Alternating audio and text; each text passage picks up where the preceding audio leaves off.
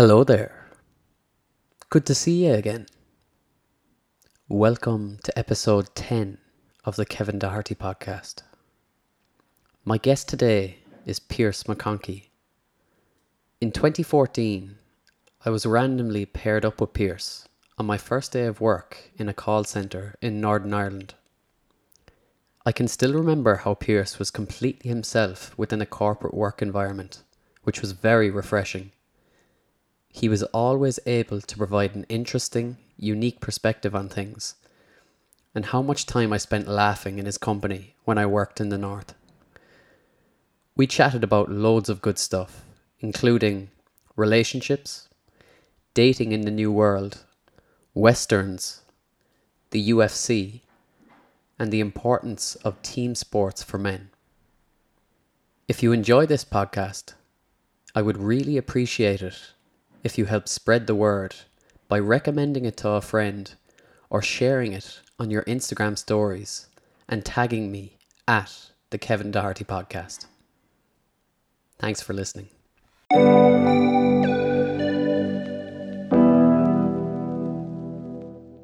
What about you, Pearce?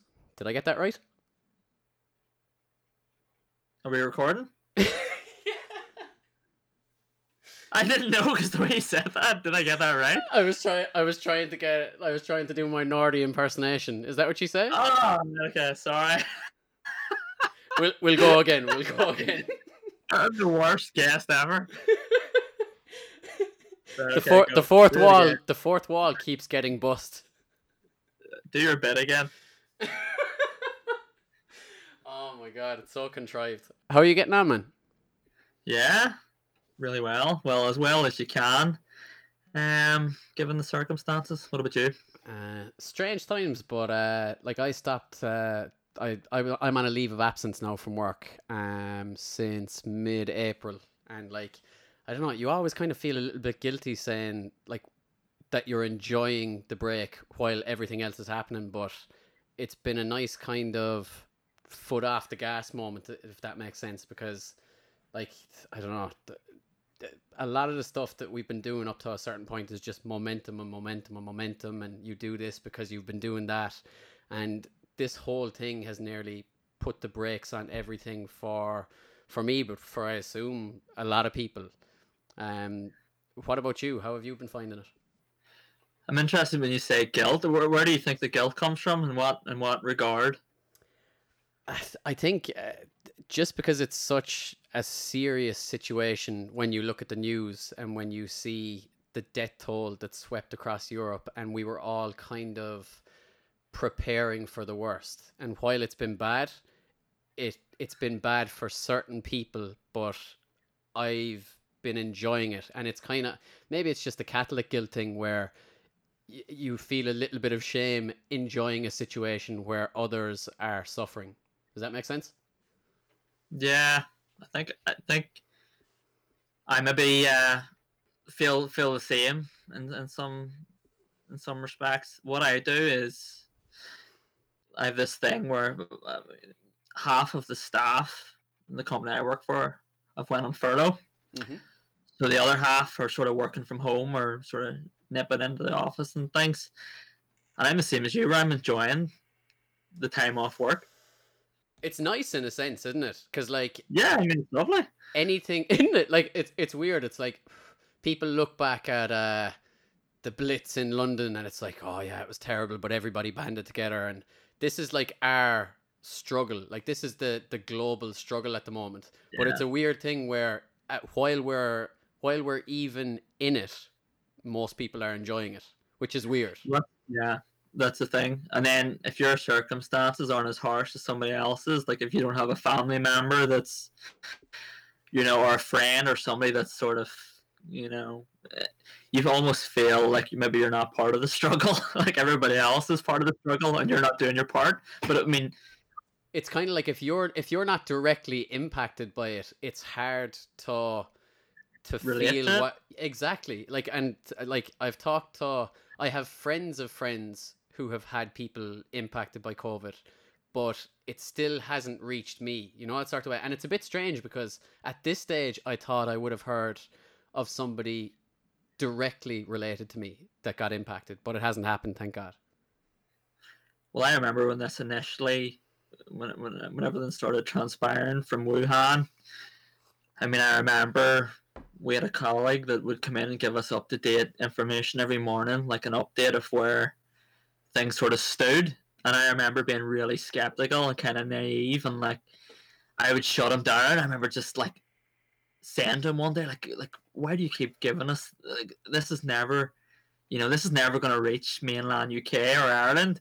And I kind of I knew very little about COVID, and I, I was kind of throwing bro science at him. I thought I was like an expert in the field, where I was like, I mean, it would never, it would never survive in our harsh climate and stuff, and like stuff that I just made up on the spot, like. But I was trying to like, you know, trying to justify that it would like it would never reach us, kind of thing. And I remember we did like a we did a a wager where I, I actually had to pay him twenty pound. I did. What was the what was the wager like? How how how did you set the criteria? What was the kind of the straw that broke the camel's back? Well, because I was so skeptical about it hitting sort of mainland UK or Ireland, that was the wager where I had said, look, I guarantee there won't be one case in the Republic of Ireland or the UK. And um, I think maybe less than a month later, I got a text. I actually left that job and went and started a new role just in the midst of all this sort of unfolding. And I just got this text notification as soon as I seen the name. Yeah, I just knew there was a bank transfer on the cards. um, for me, like, I didn't take it seriously until it directly impacted my travel plans. And so I had like a week booked in Tenerife and I think Classic. on that on oh man, just old old school uh, tank top, wife beater, get a bit of sun on the sunburnt arms. The only step down from Tenerife is Benidorm. there was there was no flights to Benidorm, so I said fuck it, it's either Magaluf or Tenerife. But uh, so that week, um, there was two reported cases in a hotel over there, and it's a weird trick of the mind where if I was advising somebody from outside my perspective, I'd be like, man, there's there's cases over there. It's you can see by Italy that it's much more serious than than you think. You shouldn't go. But because I had invested a minimal amount of money, I was like, fuck it. Like it, you you rationalize ridiculous stuff to yourself, and then when I came back, within a week or two weeks, everything changed. Oh, you actually went? You went ahead and went to Tenerife? Yeah, I had a great week. It was it was lovely. Bit of bit of winter sun. Uh, didn't come home with a cough or a cold, and uh, then it was what changed my mind when I came home. Uh, the following Monday, I listened to a couple of podcasts. Uh, one from Sam Harris, one from Rogan, and they changed my perspective on it. Then I started to get much more concerned.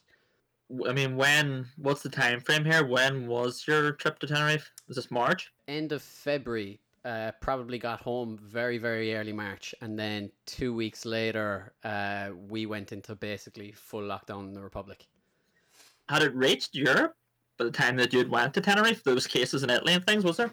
Yeah, well, uh, my friend Nige, he was supposed to fly to Rome around the same time, or maybe two weeks afterwards, and his flights were impacted. Italy weren't like everything in Italy started shutting down, and so he had to he had to reschedule or cancel his plans.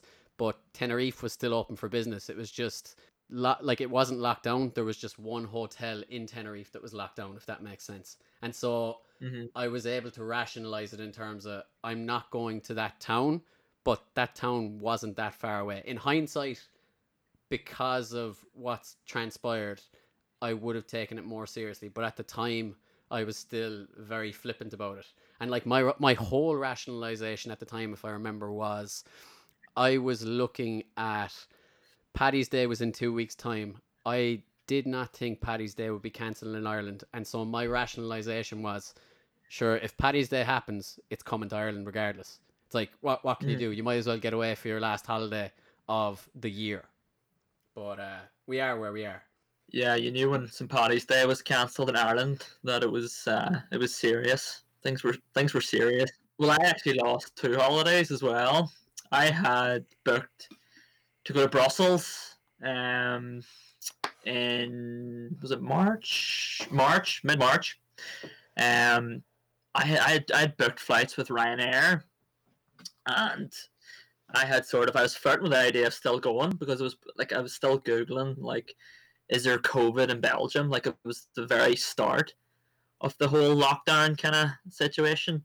Um, but I had booked it with Ryanair, and because they hadn't actually cancelled the flight to Belgium at this stage, um, all I could do was change the date. There was I couldn't get a refund because they hadn't actually cancelled the flight, so I lost the I think it was like seventy pound or something, but I still wasn't entitled to a refund. Um, and then we were supposed to go to we were supposed to go to Italy in May for a wedding as well. So we were supposed to go to the Amalfi Coast, and then we had sort of like built this holiday around the wedding. So we're supposed to do five days in Rome as well. So that all got panned.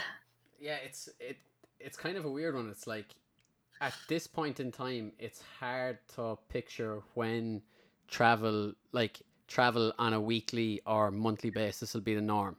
It probably not till next year anyway. I'd say. Yeah, it, de- it depends who you listen to, doesn't it? Um, I was listening to a podcast. I can't remember which podcast it was last week. It might have been Rogan, where they were sort of forecasting that like concerts and things in America and anything with with live audiences won't be sort of back on the run again until 2021.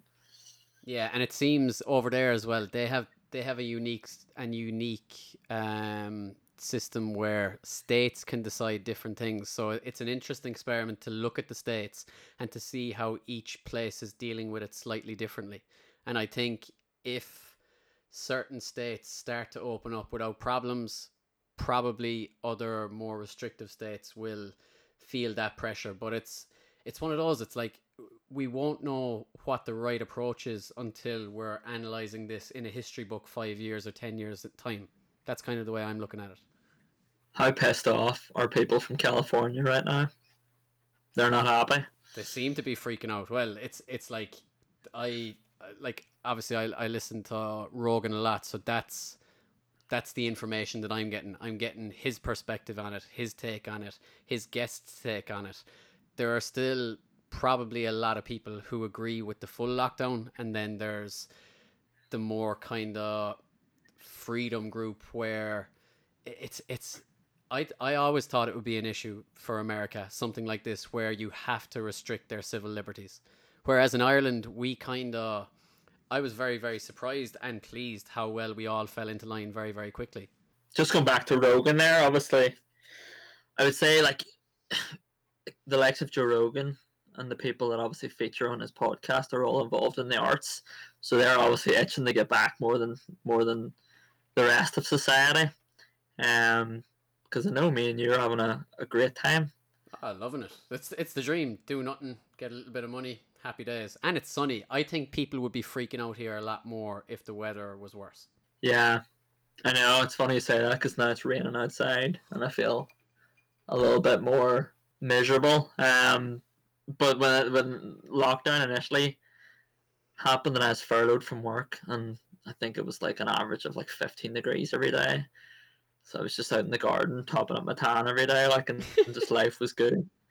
What what I found myself doing as well, we have a group chat in work, so like I'll write into the group chat every so often, just so everybody knows like I'm still there, and and uh, I'll sign into my emails and and sort of reply to emails and stuff, and just make it try and make it look as if I'm doing a little bit, even though I'm not supposed to. But it's kind of like, oh look, I'm still involved. I'm still, you know, it's a weird one. Like the way I'm looking at this, we we could be back to work at any stage. A lot of people won't be back to work at any stage, and they don't even know it, which is the crazy thing. But I don't think we'll ever get a break like this again. So I'm just trying to disconnect from it, and whenever work wants us back, I'll go back. But we'll never get this type of time again to unwind. I'm not anticipating going back to work probably until after the summer. I mean, they've talked about extending this for another four months. I'm involved in out of home advertising, so outdoor advertising. So there's no real market for me to be back at home, back at work. Sorry, you know, my business is out of home advertising, so it's people out on the streets, you know, taking in billboards and and you know bus stop advertising and stuff like. So there's nothing. Yeah. You know, bringing me back to work now makes absolutely no sense. Doc, no, absolutely. I'm kind of in a similar boat. Like I, I deal with a lot of high end restaurants in Dublin, and at the moment, it's hard to picture when You're a loan shark, aren't you? uh, it's hard to pi- like picture when restaurants will be properly open for business again because while I think the government is saying something along the lines of um, July they can operate with new social distancing policies in place, the whole idea of a restaurant experience is is, is the full experience and it's the it's the atmosphere of the place. It's the whole from starter to do, to dessert. It's hard to imagine people paying top dollar for an experience where the restaurant's half empty and everybody's wearing face masks in between bites. So I don't I don't know what that'll look like. You get starter, main, and dessert, do you? It depends. I, I I'm not that much of a fancy eater. Although I have started uh, doing a little bit more cooking since uh, since we did get locked down. I suppose like everybody else. Um, what's your what's your go-to meal at the minute? What kind of things are you making? The thing that I was most impressed with was uh, I made a, a lovely lamb rogan josh Indian there last night. I was I was pretty impressed with that.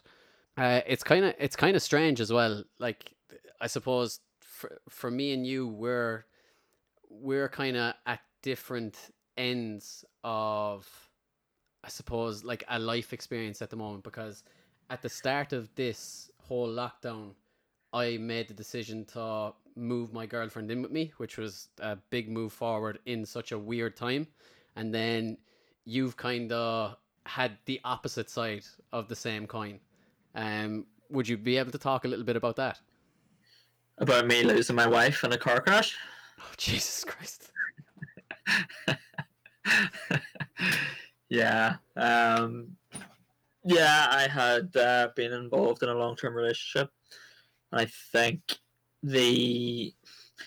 I think if you had any sort of issues that you hadn't ironed out in your relationship or any sort of unresolved issue, I think once you're in lockdown with each other, it really puts it under a microscope. Um, and I think that's definitely the case. What happened um, in my life. So I've I've went back up home, up to uh, Tyrone. So I'm self isolating with a family. Um, so a lot of people are trying to adapt to this new way of living, where you're sort of isolated and you know you aren't able to to get out and see people and and uh, you know once you're in a long term relationship and now you're in lockdown, it's kind of a new. I don't know. I, I think it's just a, a lot more.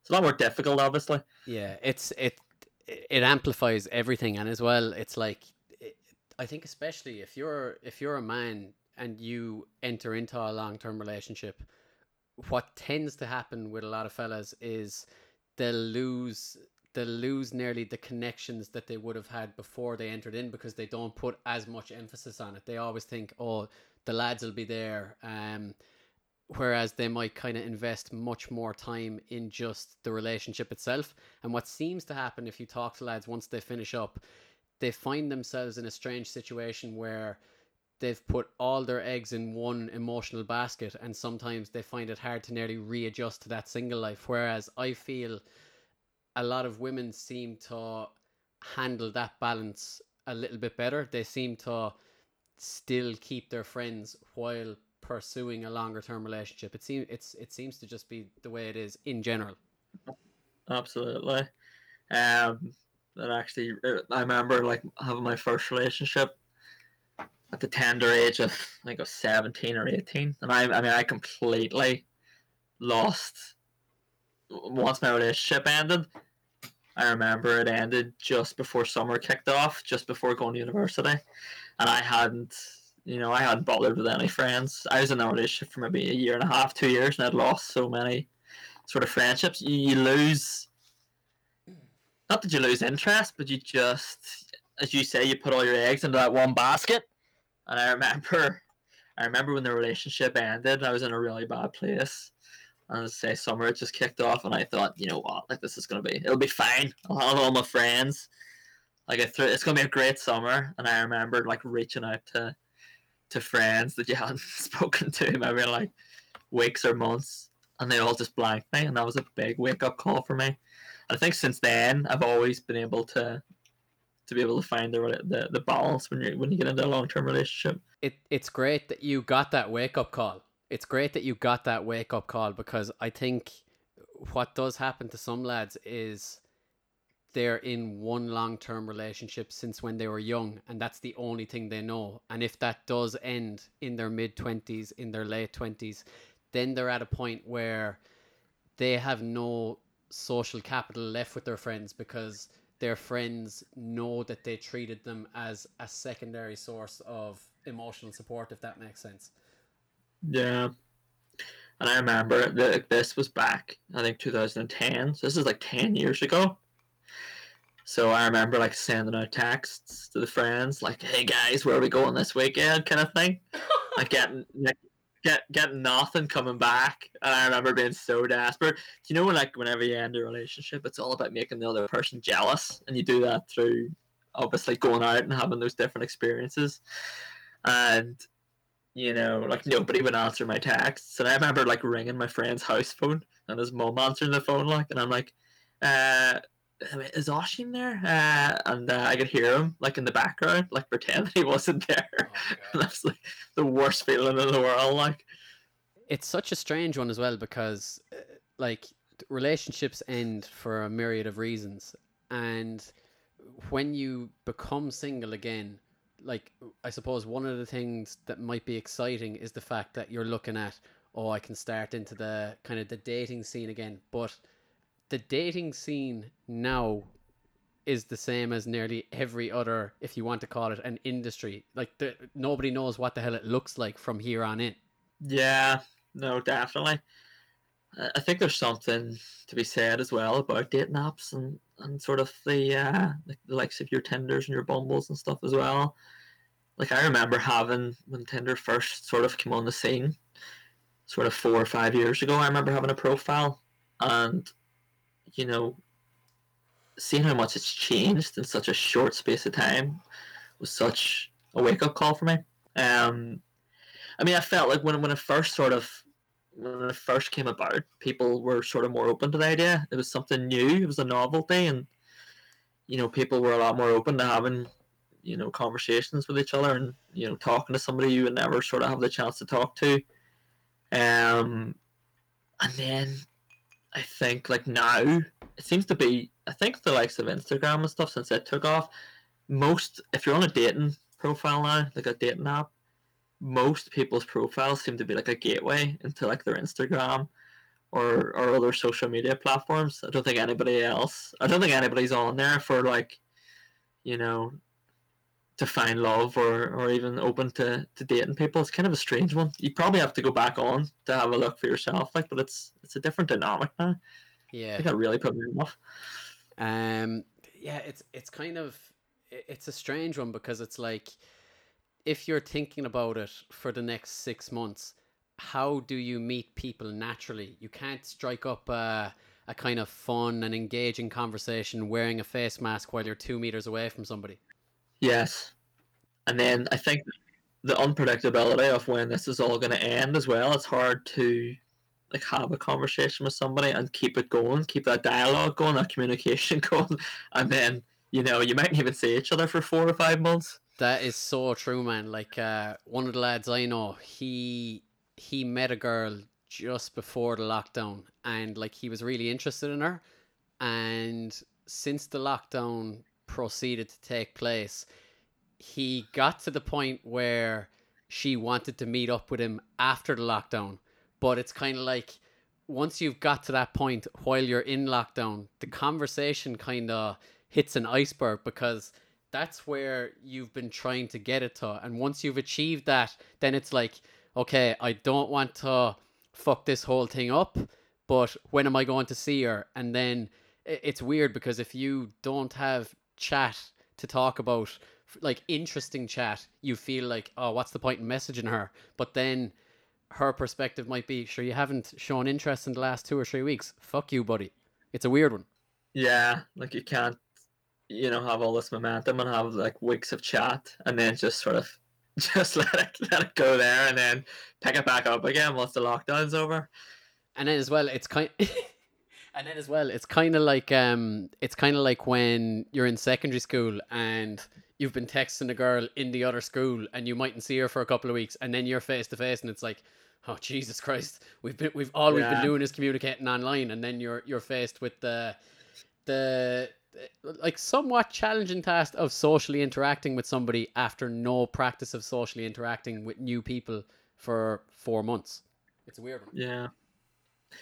Do you remember that as well? Like, like when you were younger, through your teenage years, like you would, as you say, text somebody from another school, and like nowadays, there's so much. There's like there's there's so much options out there. You know what I mean? It's like if one conversation goes stale after an hour, like you're on to the next one. Whereas back sort of 10, 15 years ago when I was at school, you got somebody's number, you maybe met them at a disco or something, or or a friend passed the number on and you were texting that person religiously like for weeks and months until the next disco kind of thing. And it was just like there was a real buzz about it, whereas I don't think you get that anymore. I don't know if that's you, you lose that with the age the older you get, or is it just this new dynamic of dating? What I really enjoyed when I was younger is the idea of the chase. So the idea that you might meet a girl through a friend and there's like a mystique about this person where you you know a little bit about her but you're finding out information off different people and then through a little bit of social interaction you're seeing if, if she's a cool girl and then eventually you will find out if she likes you or if she doesn't. And there's this kind of buzz about the whole thing whereas if you're single and you're on dating apps at the moment it's as you said it's like you unless something really really piques your interest very quickly you're probably going to move on to the next thing.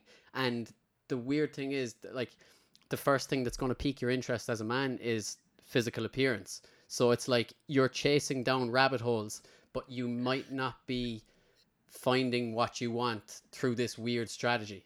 But it's like it's one thing I, I I do miss to an extent, like the idea of the chase.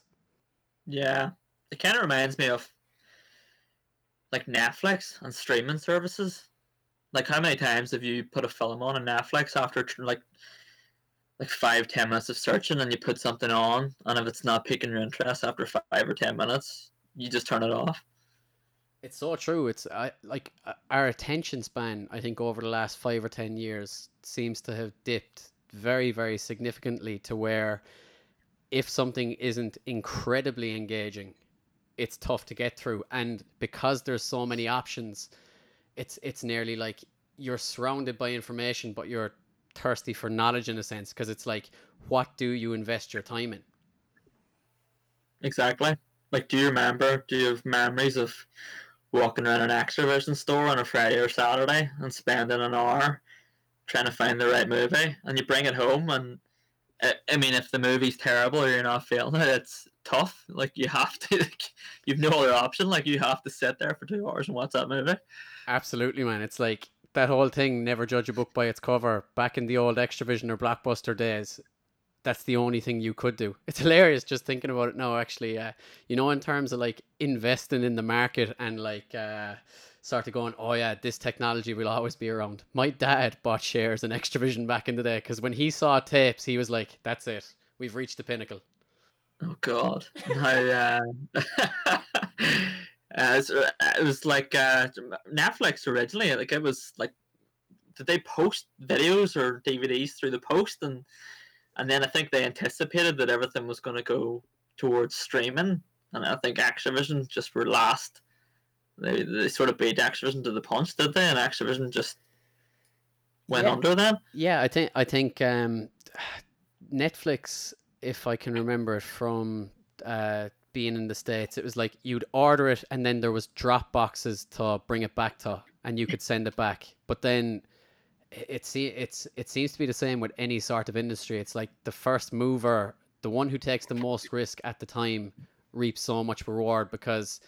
You, you people don't talk about streaming services to an extent. Like if you're talking about streaming, most people just say, "Is it on Netflix?" Yeah, I know. people just don't watch ordinary TV anymore, do they? Like I, I look at my phone and I have maybe four or five different platforms where I can watch stuff. I've got Disney, I've got Netflix, I've got Showbox, I've got Amazon Prime.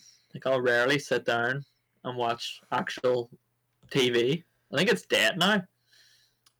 I haven't watched something like I haven't had channels in God knows how long. Um, Uh, like the there's one kind of thing where watching anything you want gives you the freedom to choose the time you want to engage with content. But one thing we do miss out on is remember like when people used to watch The Sopranos on a weekly basis and you could go like after the weekend and talk about the episode and then there was that again that excitement of the next episode you're like oh i wonder what tony's going to do. I wonder what's going to happen the next time he goes sees the psychiatrist. Whereas it, it's nearly similar to dating where uh, back back when there was probably less options to engage with people there was more of a, an excitement and novelty around it. Whereas because there's nearly an overabundance of initial options now if you are dating online it's it's like where do you start? And can you can you get that feeling every single time it's it's a hard one to balance Yeah, like bring in like Netflix. You know, like if you watch a you watch a thriller movie on Netflix, and once it's finished, it throws up more options to you. Like maybe you'll like this. Maybe something like that should happen on a date app. Like, uh, hey, I know you've been talking to Claire for two or three weeks. Uh, maybe you'll like uh, Rebecca. You know, something like that might work. I've always thought I don't know how they'd actually execute it, but imagine if like if you know when you're buying stuff on Amazon, if there was previous user reviews on dating apps. That would be so funny. I, would, I would hit to read some of my reviews. Oh man, You- you'd really get a sense of who you are from that person's perspective. It would it would be a real eye opener. Like I don't, I think that would be pretty uncomfortable for everybody. Yeah, absolutely, absolutely. Um, just just on the subject of films, like, have you watched anything in the last couple of months that uh that's worth talking about or worth recommending? Um, I watched a good one last night. It's an old one though. I think I've watched it like four or five times. Um, Prisoners, Hugh Jackman, Jake Gyllenhaal. I've only seen it once, but from what I remember, incredible film. It's so rewatchable as well. Like that was, as I said, I've watched it four or five times, and I just sat. Like I mean, I could watch it again.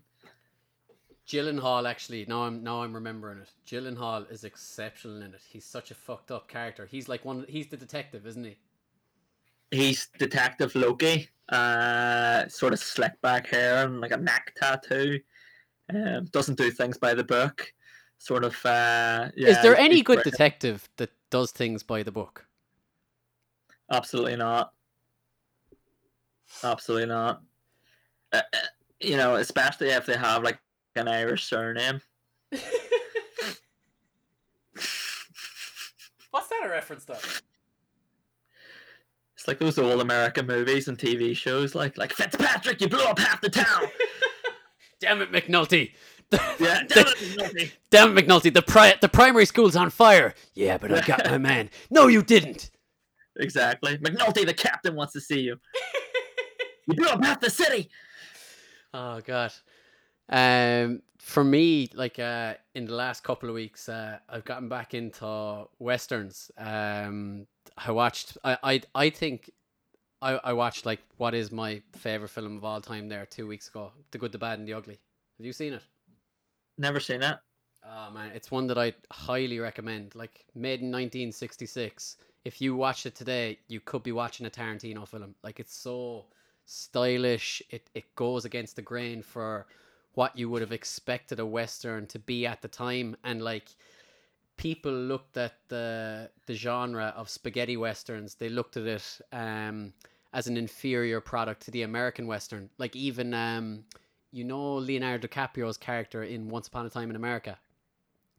Yes. He goes on to make a spaghetti western that's somewhat successful, but everybody at the time was like, if I enter into the spaghetti western world, it's a step away from Hollywood and it's a step down. Whereas Clint went over there, worked with Sergio Leone, and it's just magic. Like it's it's it's a tremendous film. I don't want to go too much into the detail, but like Sergio Leone does so much with silence and close up facial perspectives but the, the score is just incredible. Like Ennio Morricone like a genius with music.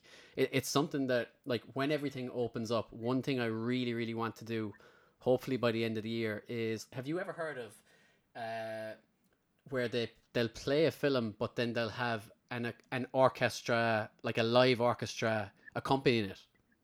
Yes. I'd love to do that for the good, the bad, and the ugly because like the music is exceptional and like seeing that live, uh, I just think it would be such a class experience. What do you call the composer again? I think he did live shows down in Dublin because I I remember. I it wasn't the good, the bad, and the ugly. It was something else that I watched that he scored, and I think I googled him to see what else he had done, and it just it brought up obviously that he was in in Dublin doing concerts.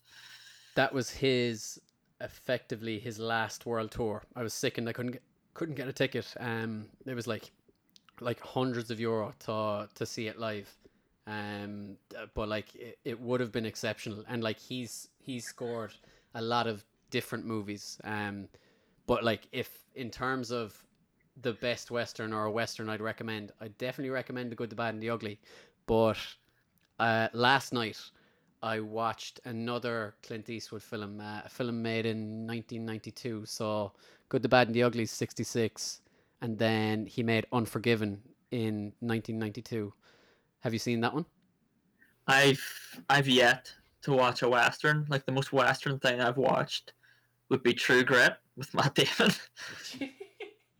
um, it, it's it's a genre that I love, but what's class about Unforgiven is that it's nearly like an anti-western. So in Unforgiven, Clint Eastwood plays like an aged outlaw who's trying to adjust to life after the excitement of being this cold-blooded killer and he kind of has a somewhat normal life trying to to raise a family and he has like a small farm and he gets offered the chance to collect on a bounty for two cowboys who uh, disfigured a whore in the like one of the local towns in um, Wyoming, a place called uh, Big Whiskey, and Gene Hackman plays uh, like this kind of corrupted sheriff, but he's a really really fascinating character. But the class thing about it is, it nearly goes against everything that the standard Western uh, expresses. So like in the good, the bad, and the ugly, uh, Clint Eastwood's character Blondie, I think he might kill while he's supposed to be the good in the title, he he kills like 11 men in the film and does it in such a cold-blooded fashion where you're like it doesn't even register that it's a real kill. Whereas Clint Eastwood's character in Unforgiven he's torn by all this regret for just being a fucking bastard in life. And he he talks in detail about moments that still haunt him. And it shows uh kind of different things about like the the cowboy hero trope where like being in the great outdoors is a is an amazing thing every single day whereas a lot of the time in unforgiven there's just torrential rainfall so it kind of takes that away. And i suppose the overarching premise of the whole thing is that um while violence is an answer it's not the right answer because no matter how violent you are in a situation it doesn't change the other violence that came before. It's kind of the idea that just because the world is engulfed in this violent behavior, your violence doesn't solve anything. Like it's a fascinating film. Really, really good. You've sold it to me. Um, I'd I'd highly recommend it just because as well, like I, I think Clint's a fucking master. Like he like he he acts in it, he produced it, and he directed it and as well, I think he got access to the script maybe 15 or 20 years earlier and he said I want to get to an age where I can play the lead character. It's it's exceptional. I, I would actually recommend both of those films. Watch them over a weekend and if you don't like them, they're the ones they're the two movies, The Good, the Bad and the Ugly and Unforgiven that I'd recommend to anybody if they were curious about the genre but they don't really know where to start. I think those films are, are two kind of opposite end of the spectrums where it's like the high point of the glorious western and then the reality of the aged killer and how he actually is human and filled with regrets about the the terrible things he experienced and did in his past. Well, I, I think the the common misconception, and I know what puts me off westerns, is I just assume it's like some gunslinger rolling into town and like kicking somebody through a saloon door. That's the standard type of western. Like what what was a big issue with a lot of westerns is the characters were very very one dimensional and very very clean cut. Like any cowboy that you've seen like he's spent in theory he spent weeks of time out in the open range like moving herds of animals through prairie so he should be filthy he should be unshaven but if you look at the early westerns or like the classic western it looks like they're putting on their stuff for the first time it's like a cleanly pressed suit a very very shiny gun and then they're so kind of they're inhumanly good where they do things just for the good of it. There's no kind of self interest. And then the villains are very, very one dimensional. It's like they're just bastard outlaws and there's no depth to their character. It never explores how they got to that point or why they do the things they do in the film. Whereas Unforgiven is just a much more human take at the whole thing. And then The Good, the Bad, and the Ugly is just this it's just a masterpiece of cinema. I just I can't I can't say enough good things about that one. Yeah, I like my cowboys filthy and unshaven. That's the type of porn you're into. Yeah, with assless chaps as well. um, I suppose moving on a bit. Uh, have you been following the UFC in the last couple of weeks? I have. It's the only sort of sport that we can follow. So yeah, heavily, heavily. What did you make of 249? I thought it was great. It's the first card that I've watched. How long have I been watching UFC? Maybe 10 years. First card in 10 years where I've watched all of the prelims as well as the main card. Like, no it was way. so stacked. It is the best card I've seen in a while. In terms of like the main event, I suppose, very quickly because it is a thing of the past now, and I'd like to maybe talk about some exciting upcoming fights. But what did you make of the stoppage for Cruz v Cejudo? What were your take on that? I thought I thought it was justified. I know the ref Keith Peterson took a lot of hate for it, but I mean Dominick Cruz is one of the best analysts in the game, if not the best analyst. He's always sort of, um, you know, people say he's got the best fight IQ of any other fighter. So like for him to be so openly critical of the referee, it just seemed a bit unjust for me because he did he took I think they counted eleven unanswered shots, and I know he was on his way back up, um, but like that kind of split decision making that you need to be one of the top referees. I mean, if you're going over to stop that fight in that split decision, getting back up. I mean, it's very hard to, to, to pull away or to make a different call in the heat of the moment. So I think I think I think I think it was just, and I think Dominick Cruz has been quite critical as well um, of Keith Peterson, his his whole character as well. I think he did a real character assassination in the aftermath and accused him of being an alcoholic and smelling of booze and cigarettes. Yeah, I didn't particularly like that interview he gave on Ariel Helwani where he he went into that and even his post fight interview to an extent. I suppose my perspective on it and it, it is probably a little bit biased because I love Dominick Cruz as a person. I think he's so fascinating and uh, like when I was watching the fight my take on it was as the ref you're supposed to know how long there is left in the in the fight or in the round he stopped it with two seconds to go. And at that weight, at that bantamweight weight, it's not that Cejudo's blows were life threatening, but it's very, very hard to to point a finger at the ref because so twenty twenty. Like in the heat of the moment, if I'm taking my liking for Cruz out of the situation, he just got dropped by a knee, and fair enough, he was coming up to his feet, but he took so much unanswered damage that I can see why he stopped it as well. I think it's just I wanted to see how the next three rounds went. I think that's just it. Yeah, I mean, I think the next three rounds were going to be, you know, I don't think they were going to be good rounds for Cruz. I've never been overly impressed watching Cruz neither. I mean, they talk about his unorthodox footwork and like his brain and stuff, but like going back to his last fight against Cody Garbrandt, like I've never seen somebody exposed as much in my life. Like Cody Garbrandt just took him apart, and it was just it was embarrassing to watch. I think at one stage Cody Garbrandt was doing the robot and breakdancing and stuff during rounds. Um, and I think like the Cejudo fight, I think like when you watch him like sort of I don't know, like trying to find the distance and like dancing in and out, it just looks it just it just looked so ineffective. And anytime he did get in range, um, you know, when he got past those frigging leg kicks of Cejudo's and got in range, he, he didn't offer anything. He just he just looks light on the hands as well. Like it doesn't look like he, he never looked like he was gonna like he was gonna do anything of any, you know.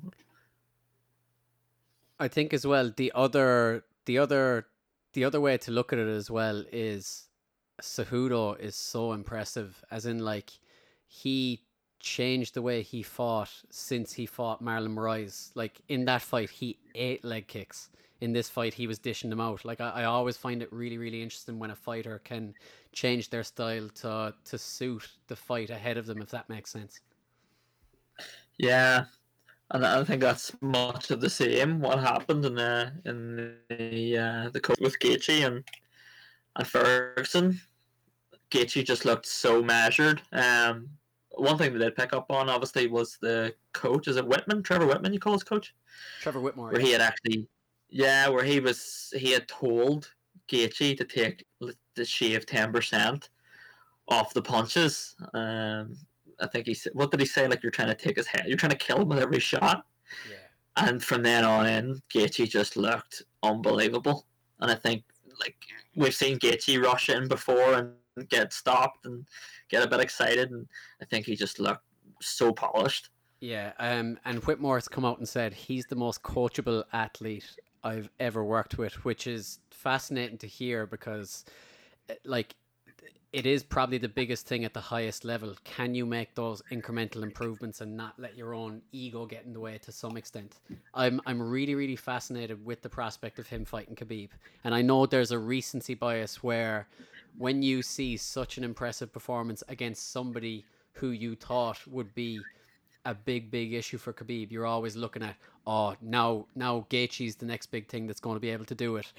But I'm probably not taking into account just what a monster Khabib is as well. Like Khabib dictates where the fight takes place. I don't know can Gaethje stuff his takedowns. Yeah, like I'm I'm guilty. I never give Gaethje his props like um until that fight.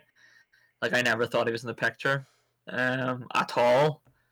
Um like I remember like Gaethje was regarded as the Homer Simpson, like this punch drunk fighter and it was like I just his performance against Tony Ferguson was just it was unbelievable. What's, um, what's really interesting is that um like I visited one of the lads in Canada in September and we watched a fight night where at that time Gaethje fought Cowboy, and if you fast forward, what is it, nine or ten months maybe since that time, eight or nine months, and Gaethje is now the interim title holder at the lightweight division, and Cowboys on the prelim card. It's crazy how timing and like talent is a huge thing as well. You can't argue that Gaethje isn't a superior fighter at the moment than Cowboy, but it's amazing how important timing is in the sport because Gaethje's the only guy who put himself forward on the off chance that Khabib or Tony wouldn't make weight or wouldn't be able to fight, and because he yeah. bet on himself, he's now the one calling the shots to some extent isn't it so funny just like how quick uh, the demise of Cowboy Cerrone has been like yeah like you can't gauge like how you can't gauge where a fighter is like once they fought Cerrone. Like even the comeback with McGregor and stuff was short lived because you're like like now Cowboy's lost his last three or four I think. He, he just seems to be the weapon boy of the division doesn't he? Yeah, it's tough because like I really like him as a character. I think he's a he's a really cool guy when you hear him interviewed, but at this stage you have to think what's the risk to reward if Cowboy fights another 5 times? Does he take two or three brutal beatings and does that affect him long term or should he be able to nearly have advisors outside him to say maybe it's time you you step away from the fight game because it, it's one of the hardest things I imagine for a fighter to give up that identity, but so many of them fight past where they should. Yeah, I actually that's I think about that every time I watch a cowboy fight. I just find myself thinking like he shouldn't be in there. I think he's definitely he needs advisors. He needs his coach, or I don't know the. He need, somebody needs to be telling him, you know, it's time to hang up the gloves, kind of thing, because you know, a fighter, uh, the likes of Cerrone, who's always so game, is never gonna, you know, take that decision himself. I think he's been completely mismanaged by Dana White as well on the UFC, where they're usually so, like the likes of, like I remember when Chuck Liddell fought Tito Ortiz last year, and they looked at Dana White to sort of promote this thing. He was just adamant. He was like, no, like he cared too much about the likes of Chuck Liddell. Um, Whereas it's just the complete opposite with the likes of Cerrone. I think the UFC should like he's on three losses now. Maybe they should maybe make the call for him to say kind of you know what like this is maybe this is you're, you're at the end of your career now. I think it's a really really tough thing as well for a fighter. Like it, it's such a a sad repetitive story where a fighter still thinks he has it and even if they've lost that second in reaction time or that explosive power, they still have to believe that they can conquer the world. And it, just seems to be a tale as old as time where fighters fight on well past when they should. Like the only person that comes to mind that's that's stepped away from the sport and taken very very little damage that comes to mind for me is GSP. Yeah, yeah. But then we see with GSP, like these fighters can't it's their ego brings them back in. Like GSP came back two years ago to fight Michael Bisping for the title. Like, and but, but what I what I'd say about that is GSP looked better fighting Bisping than he had. Like he came back after a long layoff and he didn't lose anything. You know what I mean? Yeah, true. But then I know Bisping was the uh, he was the champion at that stage, but then Bisping went on to get absolutely annihilated about two weeks later by Gastelum. You know, so like it wasn't as if G- GSP was sort of, you know, coming back and starting where he left off. Like I think the caliber of of fighter between the likes of Michael Bisping or who who would GSP have fought back in the day, like Nick Diaz and what have, was BJ Penn welterweight or no? Yeah, I think like it's one it, like I've only properly gotten into the UFC in the last couple of years. So while I've watched like historical fights, I wouldn't have watched a lot of GSP's fights live. You know what I mean? I've only seen, uh, I've only rewatched them if that makes sense. Yeah, I think just the notoriety and the sort of uh, with with McGregor, sort of, especially over here, created like an influx of, of UFC fans, didn't it? Absolutely, like that's that's why I jumped on the train. It was just watching watching McGregor's rise was so exciting because it was like it was like something out of a film. Like if, if you were watching it in a film, you'd be like, "This is too unrealistic." Like like a character so larger than life, and then being able to say these outrageous things, but being able to like the biggest thing I love about McGregor is the fact that he he never is dwarfed by the moment. He rises to the occasion, if that makes sense.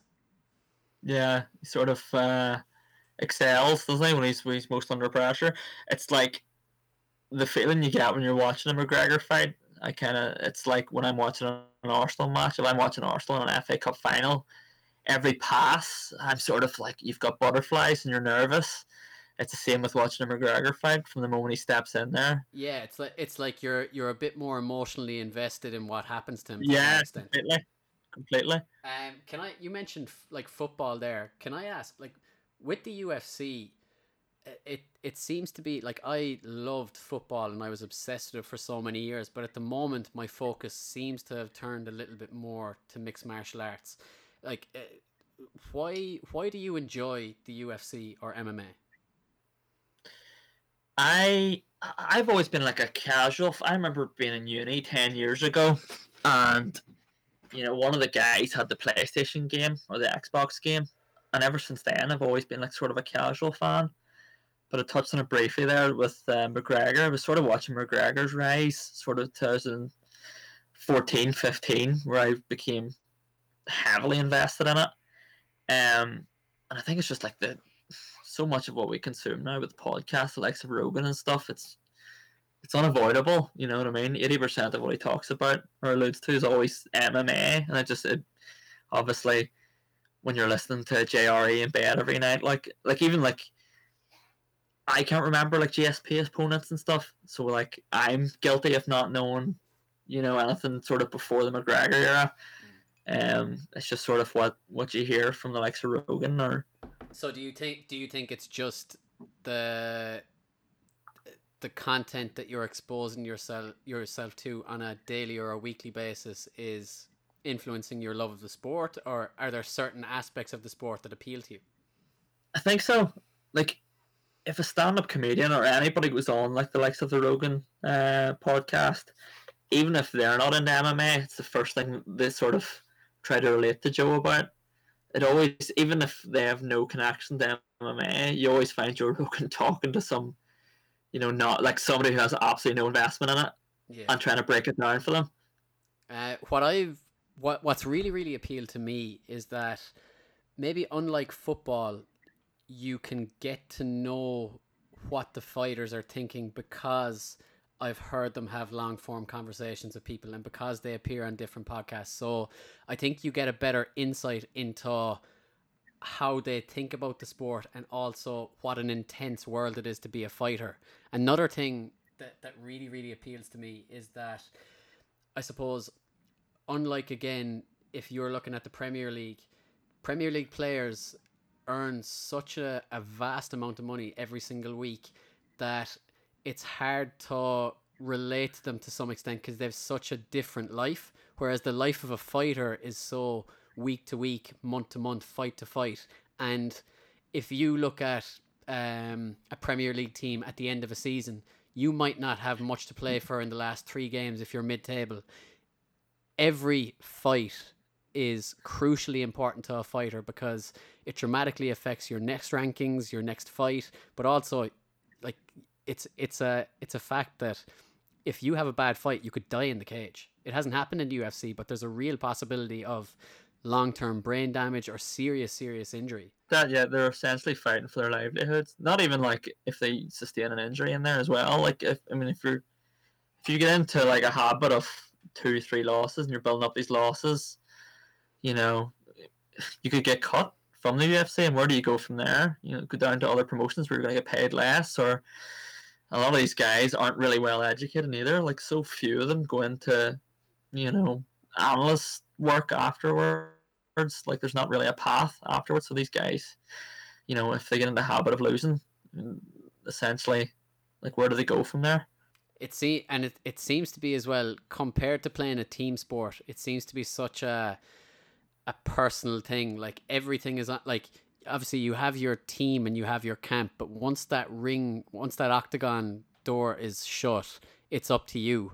So it's like it's really really fascinating watching the weight of the pressure and how it affects different people. It's like in real day to day life, what's the most anxiety driving thing that most people encounter? It's fucking doing a best man speech, it's presenting at work, it's public speaking versus cage fighting it's just such an extreme way to live that I find it fascinating. Yeah, definitely. And I think with like team sports, you know, especially football, I mean, if you're having a bad day, an off day, you've got 10 other people to lean on, don't you? Absolutely. Like you, it, it, you, yeah, even if you have an off day, the team can perform and win. Whereas fighting, it, it's completely up to you. Like it, it's, it's just a different thing. Um, you're like me, you're an Arsenal fan. Um, what's your take on Arsenal at the moment? I know football currently isn't on, but what's your perspective at the moment on the team? I'm excited. Like I remember, like before this all happened, um, Arteta seemed to be getting the the most out of the team. They seemed to be heading in the right direction. Um, I, I remember being excited at the end of Arsene Wenger's tenure as well when they brought in Unai Emery, and I think I was the most excited I'd been as an, of an Arsenal fan in a long time. And we know how that worked out. When Arteta first got the job, I was really skeptical. Um, obviously, like a lot of people, I wanted somebody with a bit more, a bit more pedigree. But he seems to, he seems to be doing well. He seems to be, you know, taking them in the right direction. I think they just, I mean, he's got players there from even Wenger's campaign.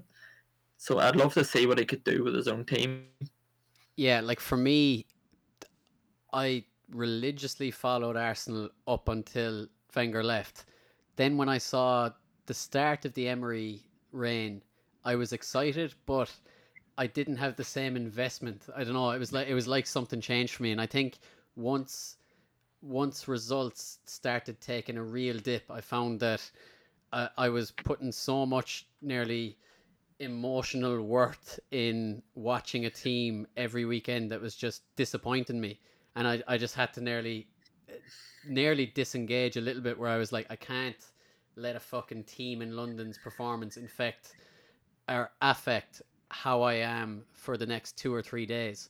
But Arteta coming in and I suppose the global break from football that we're now experiencing has made me miss the week to week engagement with the team, if that makes sense. So I think when football starts up again, I will.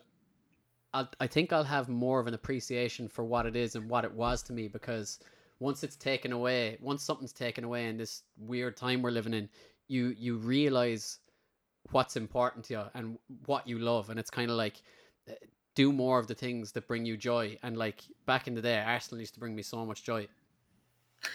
Yeah, it's kind of like taking a little break in a relationship, isn't it? For you, once this is all over, you you'll be ready to love again. Yeah, and there's a there's a handsome new man at the helm. His hair is ridiculous. yeah, I remember like when he when he played for Arsenal, and you do post match interviews, like uh, like he's just there wasn't a hair out of place. He's just he's just pristine. Like, have you ever seen Mikel Arteta in HD? No. It's I mean it's a sight to behold. He's like, do you know, like when you're playing a wrestling game or something, and like the default, like you're creating a character, and it's like the default man that you begin with. That's just Mikel Arteta. That's so true. Uh, I suppose the thing as well that I, I, I find exciting is that once it starts up, even if thing like you're looking at Liverpool, you're looking at City, and you're like, how can you catch those incredibly dominant teams, especially Liverpool at the moment. But that's not necessarily what's important to me with Arsenal. It's like if I can see incremental improvement over the next two or three seasons, I'll be very, very happy because you just you can't expect them to all of a sudden be at the level of a Jurgen Klopp team, of a Pep Guardiola team. Yeah, I don't even get carried away with Liverpool. I know Liverpool are probably the best team in Europe and definitely England at the minute, but I just I just feel like it's going to be short lived. I can't see Liverpool going on to become like this dynasty again. I just feel like once Klopp and his his time, you know, comes to the end at Liverpool, I think it's just going to free fall again. I think it depends how long Klopp invests in Liverpool, and then especially that style of play. It's very very hard to demand that season in season out. Like you've seen it a lot. You've seen it nearly with every single Guardiola team where he works them to the bone and achieves results in the first two or three seasons. But after that, there's a breaking point where the players just can't give that level of obsessive perfection that he demands. It's like players have a breaking point and they need a change. Yeah, I think it's it's the same thing that happened to Leeds United um, two years ago under Bielsa, where they were just fucking running away with the championship.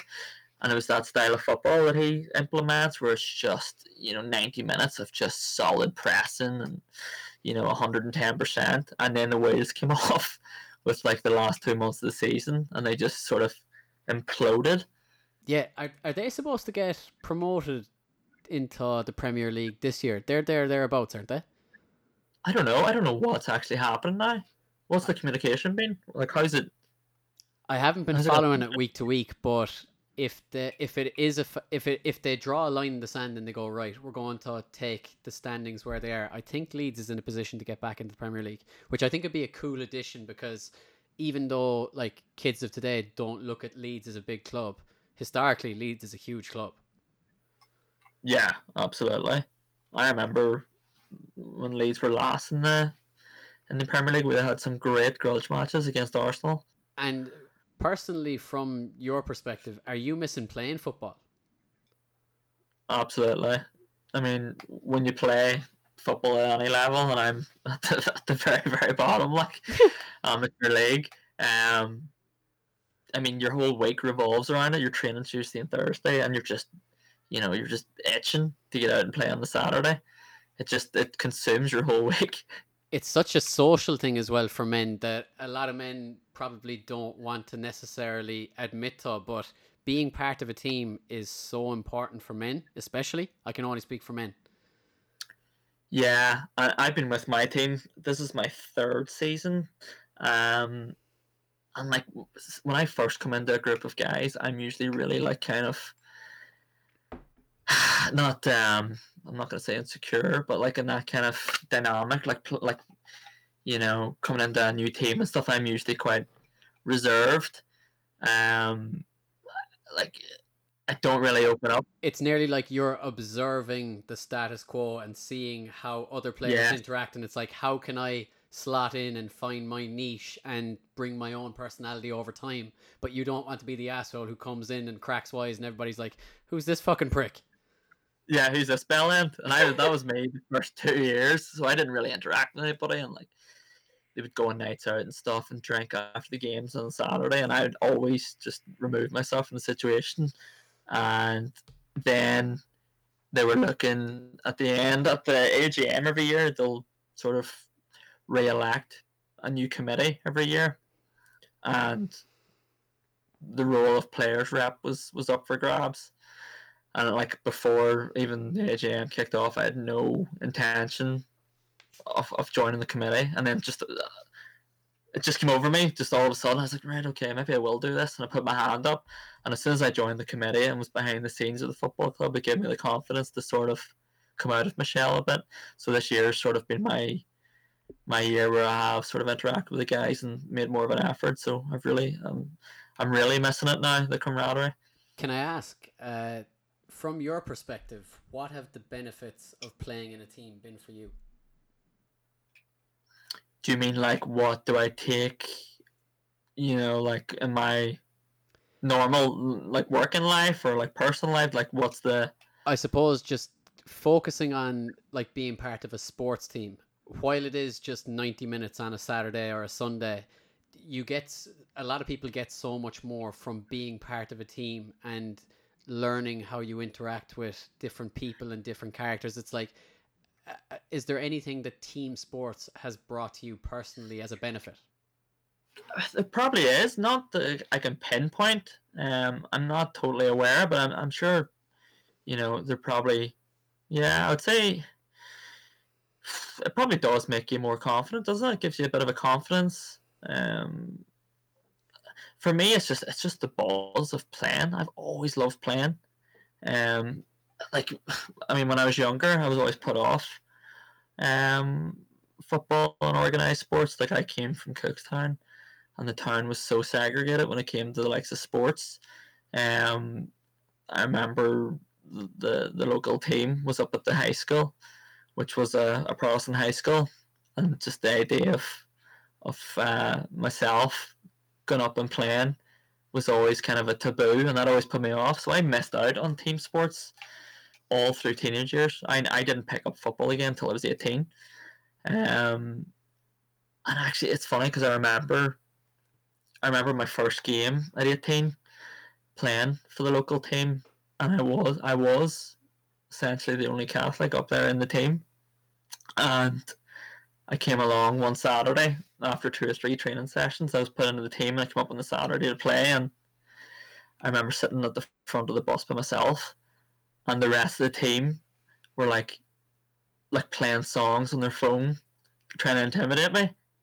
I just thought it was so bizarre. Like uh, this was my the team, like my own team, And I remember like going in and getting changed then, putting the jersey on. And one of the guys came over beside me and took his t shirt off and sort of turned round so his back was facing me and he had like this huge tattoo of I think it was the flute band he was in. Whoa. And the whole team just started laughing at me and that was the last that was the first and last time I played for the team and I didn't pick football up again until I think I was twenty two. That's a crazy experience. Again, it's something we don't have to deal with in the South. And it's something that I think fascinates us about the North, like growing up in that context. Yeah. And I remember like I was never the greatest Gaelic player, but like I, I think I played Gaelic up until maybe sixteen. And the communication from your coaches and things at, at, at Gaelic was like you couldn't be playing soccer as well. Right. And those those guys who did try to play both were always, you know, taken aside and and and encouraged obviously to drop the soccer and and uh, continue with the Gaelic. In terms of positives, the team that you're playing with now, what has kept you with that team? Um, our team, it's kind of funny because we play in the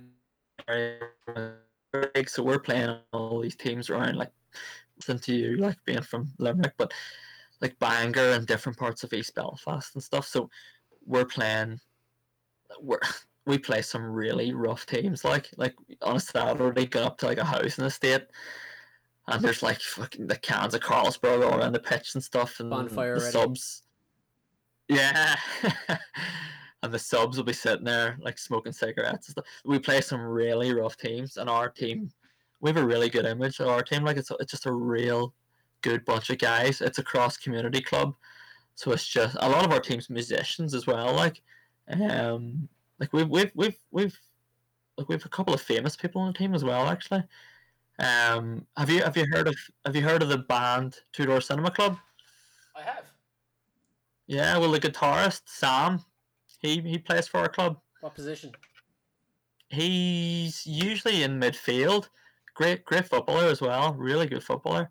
Um, that's a strange one as well. When I first found out that he was in Two Door Cinema Club, um, that's a bit because I I never really we never really interacted at training or the matches or anything. And then as soon as I found out he was in Two Door Cinema Club, I went to training like starstruck and did talk. I remember being so nervous to talk to him. Like, I think the nice t- thing about team sports as well is that once you do get involved, it's a bit of a meritocracy where like people appreciate the effort you put in in training and on the pitch. It doesn't matter what your background is or what you do uh, in the outside world. It's it's people judge you for what what you do on the pitch. I think it's a really really cool thing because in life a lot of people make judgments on where you grew up, what you did in school, what you do professionally.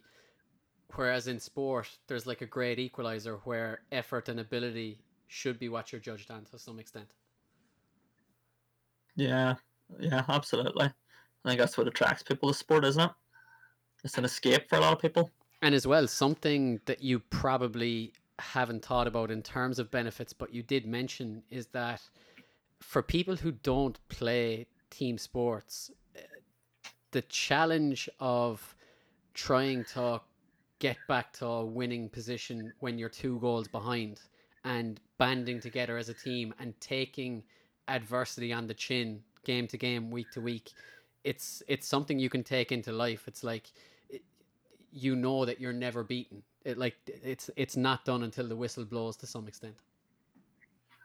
Yeah, and I think even I think a lot of employers like to see that on your CV as well. If somebody's in a team sport, it does it goes a long way. and as well you can put on the on the cv uh playing the same team as your man from two door cinema club Whatever weight that carries. Um, but um, yeah, I mean, I've, I've I've really missed it. So I have. Um, well, I suppose hopefully for you and hopefully for everybody, we can get back to some no- sort of normality in the next couple of months. Who knows when it'll be, but fuck it, I know I'm looking forward to it. Um, Pearce, man, I'm conscious of time. It's it's been a pleasure chatting to you, and whenever this whole crazy situation finishes, you'll have to come down to Dublin for a live one. absolutely, absolutely. Looking forward to it. Um, until until the next one. All right, brother. Peace.